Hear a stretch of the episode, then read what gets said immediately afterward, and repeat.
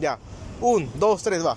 Bienvenidos a todos a nuestro primer podcast de Crazy Automation. Acá estamos con mi amigo Aldo, un colega, en el centro financiero San Isidro. Nos acompaña un sol muy bonito y vamos a hablar de un tema que nos ha tomado muchas conversaciones, diferentes conversaciones, diferentes circunstancias. Aldo, cuéntame, ¿qué opinas tú de la separación, de la automatización de pruebas de software con herramientas como Selenium, RFT, QFT y otras, y el RPA con un UiPath o Anywhere han separado el automation en dos. Cuando tú ves los, los puestos de trabajo, te dicen o co-automation o RPA, que es Robotic Process Automation. Los dos son automation. Aquí en el mercado peruano y toda Latinoamérica, por lo que veo, han confundido. Si tú haces RPA, no puedes hacer co-automation. Si tú haces co-automation, no puedes hacer RPA.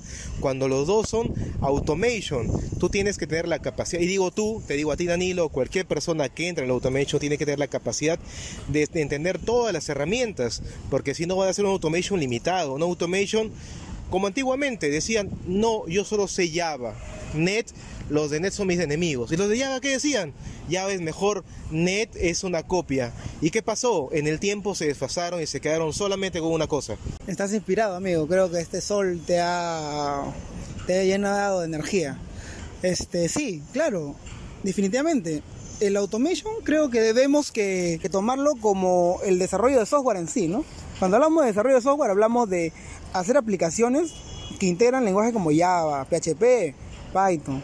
¿Por qué no hablamos de una automatización donde integramos gente que haga RPA con UiPath Anywhere y también el personal que haga pruebas de software con Selenium o pruebas de performance con Gmeter o otras herramientas?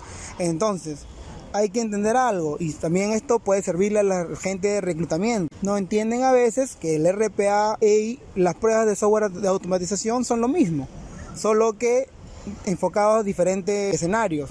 Por ejemplo, el RPA es más enfocado a los procesos y la automatización de pruebas, obviamente las pruebas de calidad de software. Los dos son sumamente importantes y también nuestra culpa.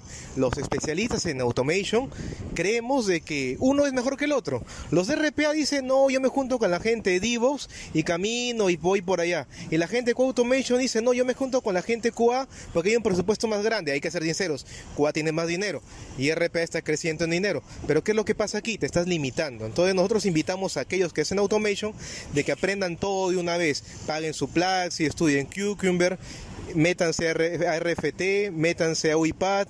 Hay en YouTube cursos de 10 horas de UiPath continuos, está en inglés, hay que tenerle paciencia. Y también está toda la plataforma de UiPath Academy para que lo puedas aprender y Automation Anywhere Academy.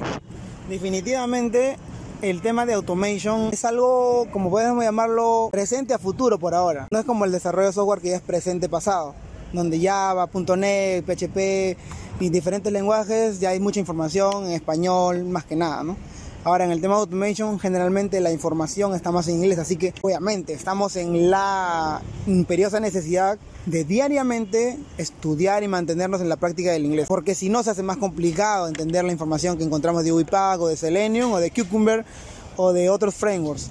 En diferentes podcasts, en siguientes podcasts vamos a seguir expresándonos en nuestras ideas se acuerdan nuestras experiencias que tenemos. Hace poco me pasó que una consultora me contactó y me dijo, he visto tu perfil y queremos que trabajes en RPA. Y me agradó porque yo entendí que esa consultora estaba comprendiendo de que yo como soy un automation puedo hacer ese trabajo, puedo orientarles con los conceptos que yo tengo a hacer ese trabajo.